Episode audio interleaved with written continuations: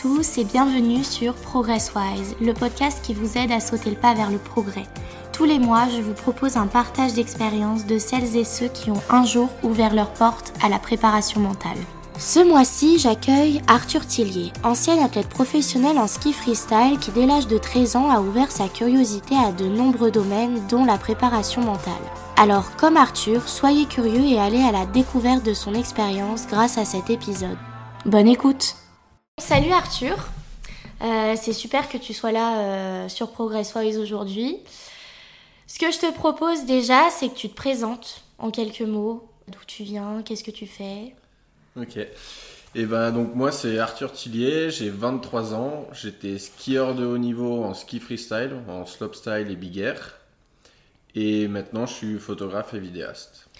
Ok, est-ce que tu peux euh, expliquer un peu ta discipline euh, Donc Ouais, peu. ma discipline en fait c'est donc le slopestyle, on a plusieurs modules qu'il faut enchaîner, faire différentes figures, soit en l'air, soit sur des rails. Et le big air c'est un seul saut où il faut faire le meilleur saut. Ok.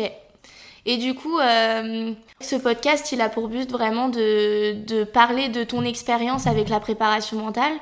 Euh, est-ce que, euh, est-ce que tu peux nous, nous parler un peu de ça, de tes débuts, de comment est-ce que tu l'as découverte? Alors ça a commencé il y a très longtemps, ça doit faire euh, quand je devais avoir 13 ou 14 ans. Ouais. Donc euh, où j'arrivais sur les compétitions, euh, pendant les qualifications, tout se passait super bien, je skiais au maximum de moi. Et arrivé les finales, j'ai le stress qui me prenait et impossible de faire quoi que ce soit. Ça te faisait quoi, le stress?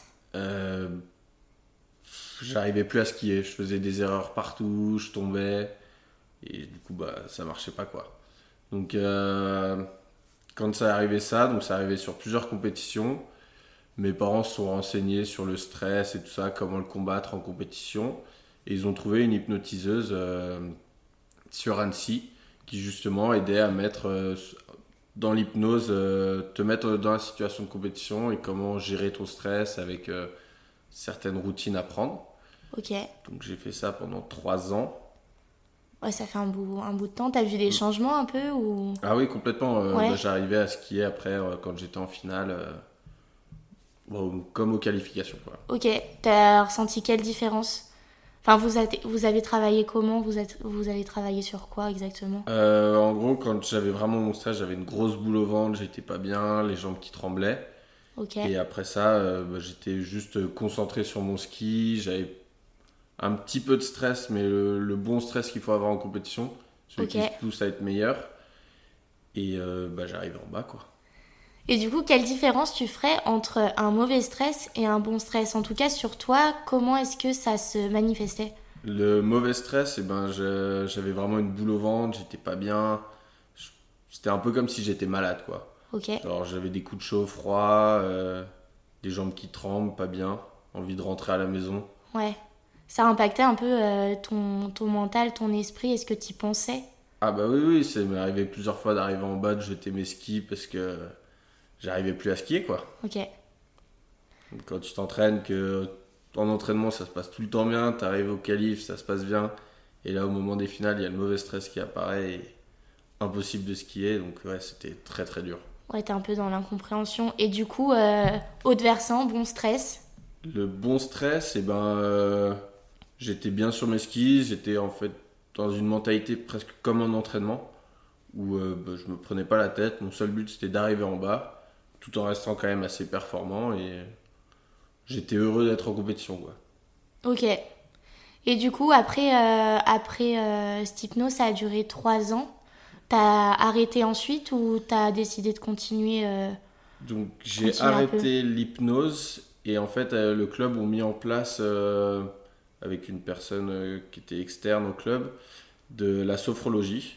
Donc on avait des cours euh, collectifs de par groupe en fait euh, de ski euh, où justement là on avait euh, à chaque entraînement une heure de sophrologie euh, tous ensemble groupés qui nous aidait à visualiser un peu mieux nos sauts, se visualiser en compétition. Ok, du coup, vous faisiez un peu un travail d'imagerie mentale. C'est ça. Ouais. Il procédait comment? Euh, on était tous allongés au sol. Donc, au début, on commençait avec des exercices de respiration. Donc, comment respirer, par exemple, en compétition? comment euh, gérer sa respiration euh, pour se donner en fait un peu d'énergie quand on est en compétition avec les différentes méthodes? Tu aurais une méthode là, de, de- une méthode ouais, de respiration, un exemple de, de respiration à donner que tu as pu faire? Euh, c'est des respirations très rapides, je me souviens plus très bien, mais il me semble que c'était 3 secondes d'inspiration rapide, une petite seconde de- d'apnée, relâcher le plus vite possible, Ok, et ça sur plusieurs cycles. ok, tu commençais en respiration, après ils, ils amenaient les choses comment? Euh, il nous amenait les choses comme si on était sur un départ de compétition, donc où justement tu essayais de te faire euh, recréer le stress que tu as en compétition, et pour pouvoir euh, quand même réussir à te visualiser tout ton parcours euh, en gérant le stress en même temps. Ok, donc tu as fait de la sophro, t'en as fait pendant combien de temps? On a dû faire ça pendant deux ans, Ouais, c'est chouette que euh, des structures, je sais pas où est-ce que tu t'entraînais du coup. au club des sports de la Clusa. Ok, c'est chouette qu'ils euh, qu'ils aient mis en place ça, euh, parce que finalement c'est quand même important. Je trouve que c'est important d'apporter tout cet aspect-là euh, déjà en club. Tu tournais déjà à haut niveau à ce moment-là? On était euh, sur des groupes Coupe d'Europe et il y en avait qui étaient sur des Coupes du Monde. Ok. Cette part-là est quand même très importante dans l'entraînement. Euh, toi, tu as vu, vu une grande diff déjà en hypnose et puis là en sophrologie, tu as, vu, t'as vu aussi une différence? Ouais, tout à fait. Ouais. Et ok. Ouais, c'est important, c'est important de, de le prendre en compte euh, et de voir aussi les bienfaits que ça peut avoir euh, sur soi. On se rend compte que finalement la part du mental, euh, elle est euh, indispensable euh, à l'entraînement d'un d'un sportif, mais même peu importe quel domaine. Et du coup, tu as poursuivi euh, encore après, tu as continué en sophrologie ou tu as... Donc euh, après ça, on a arrêté les cours de sophrologie Mhm. et moi en personnel, je me suis trouvé un préparateur mental pour les sportifs Ok, que j'ai suivi pendant un an et demi, deux ans. D'accord. Tu avais déjà entendu parler de préparation mentale? C'est par euh, la Fédération française de ski où justement quand on avait tous nos ex- examens euh, annuels qui demandaient si on voulait voir et un jour euh, j'ai coché oui pour voir ce que c'était et j'ai été suivi du coup comme ça. Ok, du coup, tu as pris goût? Ouais, c'était très intéressant de voir un préparateur mental, voir avec l'évolution de tout ce que j'avais eu. Ok, et du coup, là, tu t'es basé sur quel, euh, quels critères T'as plutôt travaillé sur, euh, je sais pas, sur quelque chose de plus général ou est-ce que tu t'es concentré sur une difficulté que tu pouvais rencontrer du coup en compétition? Euh, là, c'était vraiment un travail pour être régulier en fait en compétition. C'était euh, bah, de gérer tout ce que j'avais vu avant pour mettre en place une routine euh, le jour de la compétition Ok. pour faire que je sois tout le temps que j'ai tout le temps la même performance en fait. Ok, qu'est-ce que t'entends par routine? Euh, c'était par exemple avant le départ, euh, qu'est-ce que j'allais faire par exemple 10 minutes avant mon départ, euh, faire des échauffements, des travails de visualisation ou m'écouter de la musique. C'était vraiment avant le départ pour me mettre un peu focus dans mon parcours et oublier tout ce qu'il y avait à côté, oublier le stress et être concentré sur mon ski. Ok. Parce que on voit beaucoup ça en, préparation mentale, le travail de, routine, qui est assez utile pour, euh, pour les sportifs, qui peut être euh, utilisable euh, la veille d'une compétition. Des fois, il y en a, ils la mettent en place même une semaine avant ou juste avant le départ. Toi, tu, tu l'utilisais vraiment avant ce départ ou tu pouvais la mettre en place une semaine, un jour avant? Hum, Je la mettais généralement 2-3 jours avant parce qu'on avait les entraînements. Donc, pendant les entraînements, je me mettais cette routine pour que le jour de la compétition, ce soit comme aux entraînements et que tout se passe le mieux. Ouais. Donc ça commençait vraiment sur les entraînements et euh, jusqu'au final. Ok. Elle est assez personnalisable aussi. Euh, elle va pas du tout être la même en fonction de, de tous les sportifs. Est-ce que tu avais la même routine tout le temps? Parce que je sais qu'une routine peut être euh, modifiable en fonction des disciplines, en fonction de, comme tu me disais, toi tu fais du big air et... euh, Slopestyle. Ouais, exactement. Je sais pas si j'arriverai à le redire. Euh, Est-ce que tu utilisais euh, la même routine pour euh, bah, ces deux disciplines ou est-ce que tu modifiais des choses? Bah, j'ai eu plusieurs routines parce que ça a été un travail sur un petit moment. Euh, donc elle a changé forcément, mais euh, en tous les cas, j'utilisais de la même façon pour les deux disciplines Ok. à la fin. Est-ce que ça t'est arrivé d'utiliser euh, ta routine dans, dans ta compétition? Vraiment, dans, pas avant le départ, mais pendant, euh, je sais pas, avant le saut ou... euh, Ouais, on est obligé d'utiliser un peu notre routine euh, dans notre parcours de compétition. Par les exercices de respiration, de toujours être bien oxygéné euh, avant un saut ou, ou avant un module de, module de rail. Donc on est obligé justement avant, on voit qu'on a par exemple 50 mètres avant le saut, on va se vider de notre air. Juste à 10 mètres avant le saut, on va se remplir d'air. Et vu qu'en fait en l'air, on est tout le temps en apnée. Donc à ce moment-là, on est en apnée en l'air.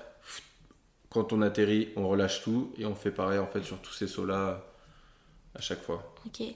Pourquoi est-ce que tu dois être en apnée euh, dans les airs? Euh, bah, parce qu'en fait, on est tellement contracté de partout, les abdos, les jambes, euh, que c'est impossible de respirer en fait. Ah c'est ouais? tellement rapide que si on fait un saut droit, on peut, des petits sauts, mais quand on est en compétition, c'est vraiment des gros sauts où on a besoin d'énormément d'énergie, donc euh, on est tout le temps en apnée en fait, en l'air. Ce temps-là, il est super rapide, j'imagine. Euh, là, tout ce que tu m'expliques, euh, se vider d'air, se remplir d'air, apnée, enfin, ça doit durer, je sais pas, deux secondes, même pas. C'est là l'importance de le travailler à l'entraînement aussi. Et, euh, et c'est là l'importance de le travailler en prep mentale pour automatiser la chose et arriver sur le terrain, bah, même plus avoir à réfléchir à ce que tu dois faire, quoi. Ouais, c'est exactement ça. Et puis en fait, c'est vraiment se mettre en place parce que si on arrive au bout du saut, qu'on n'a plus d'air et qu'il faut contracter tout notre corps, nos muscles, ils n'ont pas assez d'oxygène et c'est vraiment là où il faut travailler pour être performant en fait. Ok. Qu'est-ce qu'elle t'a apporté? Est-ce qu'aujourd'hui elle te sert encore euh, ou tu peux encore te servir de, de, tous ces outils un petit peu que la, préparation mentale t'a apporté, que la sophrologie t'a apporté ou même l'hypnose dans, euh, bah, dans ton activité aujourd'hui qui est la photographie ou même euh, juste dans ta vie personnelle Est-ce que tu utilises encore un peu ces outils euh, Alors, adaptés, je veux dire mais... Dans ma vie professionnelle, pour le moment, non. Mais il se peut que je puisse en avoir euh, besoin plus tard euh, si j'ai des plus gros projets ou, ou d'autres activités. Et dans la vie de tous les jours, oui, je peux utiliser certaines petites routines que j'avais avant pour certaines situations, mais c'est très rare. Ok. Est-ce que tu aurais des exemples Euh, bah, par exemple, quand je vais jouer au golf, j'essaye de me mettre un peu cette routine-là euh, parce que c'est vraiment un travail. Le, golf, c'est vraiment un sport très mental. Il faut pas lâcher euh, sur tout le parcours. Donc là, je le réutilise un petit peu. Tu fais du golf depuis combien de temps? Depuis avant que je skie, donc en compétition. Donc ça doit faire euh, 15 ans, 15-16 ans. Ok. Et donc, quand tu as découvert un peu tout ce domaine mental qui est, qui, est, qui est assez important en sport, euh, tu y as assez rapidement pensé euh, en golf? Euh, bah, je faisais beaucoup de golf avant de faire de la compétition de ski, aussi un peu au début du ski. Ok. Et j'ai arrêté le golf en fait parce que mentalement j'y arrivais plus du tout. Je jouais super mal, je craquais. Qu'est-ce qui se passait à ce moment-là? Et bah c'était vraiment le mental, le stress en compétition qui faisait que je perdais tous mes moyens. Ouais. Et donc j'ai un peu lâché parce qu'il y avait aussi les problèmes avec l'école où euh, c'était très mal vu comme sport. Donc j'ai lâché ce- le golf pendant 4 ans. Et là après quand je m'y suis remis, donc j'avais commencé à voir toutes ces personnes euh, pour le stress. Et là mon niveau de golf a vraiment augmenté. Et donc j'ai pu mettre tout en place euh, pour le golf jusqu'à maintenant. Ok. Du coup, aujourd'hui, euh, tu travailles un peu individuellement, on va dire, avec l'expérience que tu as acquis euh, avec euh, bah, l'hypnothérapeute, le sophrologue, euh, le préparateur mental. Aujourd'hui, tu arrives à, à être autonome euh, dans cette pratique-là pour, euh, bah, pour le golf. Ouais c'est ça. Ok. Et puis le golf, du coup, est maintenant un peu comme ma préparation mentale pour tous les autres trucs. Donc je fais du sport et en même temps, je sais que c'est un sport très mental où il faut rien lâcher dedans. Il faut être régulier tout le long et c'est ce qui m'aide vraiment euh, maintenant aujourd'hui euh, à gérer un peu tout ça. Je me mets dans la même situation que le golf pour gérer euh, des situations stressantes. Ok. Hyper, euh, hyper intéressant. Ouais, ça va être. euh, en fait, le golf, pour toi, ça va être un peu euh, ta préparation mentale pour tous les jours, quoi. C'est ça, ouais. Et j'avais vu aussi sur 2-3 séances une psy du sport. Quelle, quelle différence t'as vu entre psychologue et PM Parce que c'est vrai que il y en a, ils prennent la prep mentale pour de la psychologie. Sauf que c'est quand même ces deux domaines très différents. Est-ce que toi, tu as vu une différence entre psychologue du sport et préparateur mental? Bah, psychologue du, sport, tu parles vraiment de, de toi. Genre, euh, comment tu te sens, euh, vraiment tes sentiments, euh, toutes tes pensées, même si elles sont externes au ski sur ce moment-là. Tu es obligé de tout vraiment déballer et t'as pas vraiment en fait une solution finale pour euh, comment mettre en place en compétition. Alors que la préparation mentale, c'est vraiment. T'as pas besoin de dire vraiment tous tes sentiments, tout. Tu t'expliques la situation, il va te proposer des petites idées et au fur et à mesure, tu vas arriver sur une routine à avoir ou une façon de penser euh, pour être performant sur le moment venu. Ok, est-ce que toi, d'avoir combiné les deux, euh, t'as senti que l'un apportait quelque chose à l'autre et inversement? Bah, la préparation mentale, si on lit les deux en même temps, ça peut être très bien avec euh, la psy du sport. Mais juste la psy du sport, euh, ça m'a pas forcément apporté grand chose. Là, tu as vu euh, quand même différents domaines. Chaque domaine t'a apporté quelque chose de différent? Ouais, c'est un peu ça. Et c'est à la fin, en fait, j'étais juste surtout curieux de voir comment ça marchait pour voir s'il y avait des petites choses à prendre pour être un peu meilleur encore en compétition. Donc j'ai commencé avec l'hypnose, ça a super bien marché. Du coup, on a fait la sophrologie, ça a bien marché. On m'a proposé une psy du sport, je me suis dit, bah, les deux ont marché, ça devrait m'aider aussi pour être encore meilleur. Malheureusement, ça m'a pas forcément apporté grand chose, mais après, je suis allé voir un préparateur mental où là, j'ai encore gagné. Et si je continue à la compétition, je continuerai à avoir des personnes pour euh, essayer de prendre chaque petite information et euh, et euh, chaque petite information et petit tips à avoir pour, euh, pour être meilleur. Ouais, la curiosité, elle nous amène à beaucoup de choses. Hein, euh. Quel état d'esprit tu peux avoir aujourd'hui qui aurait changé de d'avant? Qu'est-ce qui qu'est-ce que finalement la préparation mentale t'a apporté réellement? Bah hum, vraiment une confiance en moi que je n'avais plus avant de par le stress qui me bloquait. Donc c'est vraiment une confiance en moi. Comment est-ce que tu pourrais, toi, expliquer avec tes mots euh, la confiance? Euh, bah, C'est vraiment le fait d'être bien dans ma peau, de. comment expliquer? Bah, Savoir euh, gérer une situation dans laquelle je suis pas bien. Ok. À me mettre dans une zone de confort, en fait. Ouais, c'est ça. C'est finalement croire, croire en tes capacités, croire en tes compétences que tu, que tu peux appliquer à une situation, peu importe laquelle. Ouais, c'est ça. Ok. Super, merci beaucoup. Et euh, je vais avoir deux questions à te poser. Si tu devais choisir un mot sur ce que la PM t'a apporté, lequel serait-il? Un confort. Un confort. Ok, merci.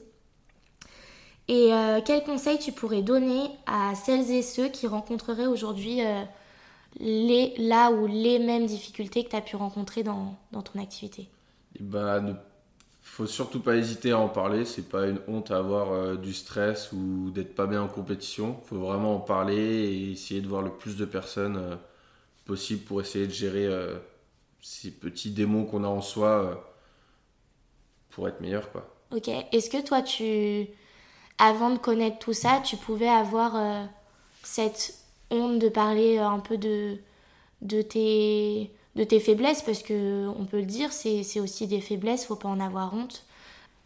Ouais, c'était assez compliqué d'en parler au début parce que déjà j'étais jeune. Donc euh, parler de en gros ses faiblesses, euh, on se sent pas bien. Ouais. On se sent un peu rabaissé alors que en fait c'est tout le contraire, faut justement en parler pour, euh, pour être meilleur et Ouais, tu l'as perçu comme ça toi. Mm. OK. C'est un conseil à prendre, en effet. Eh bien, euh, je te remercie. Merci à toi, merci pour euh, ce partage d'expérience qui, euh, je l'espère, pourra apporter un peu des solutions à d'autres qui, qui, sont aujourd'hui dans, dans, la même difficulté que toi, tu as pu être auparavant. Donc voilà, merci beaucoup. Bah, merci beaucoup, ça a été un plaisir. Si cet épisode vous a plu, n'hésitez pas à vous abonner sur la plateforme d'écoute que vous utilisez actuellement Et pour en savoir plus sur la préparation mentale, mais surtout ne rien louper sur la sortie des prochains épisodes, je vous invite à vous abonner au compte de Vops via On Parle Sport sur Instagram. On se retrouve le mois prochain pour le partage d'une nouvelle expérience. A très bientôt sur ProgressWise.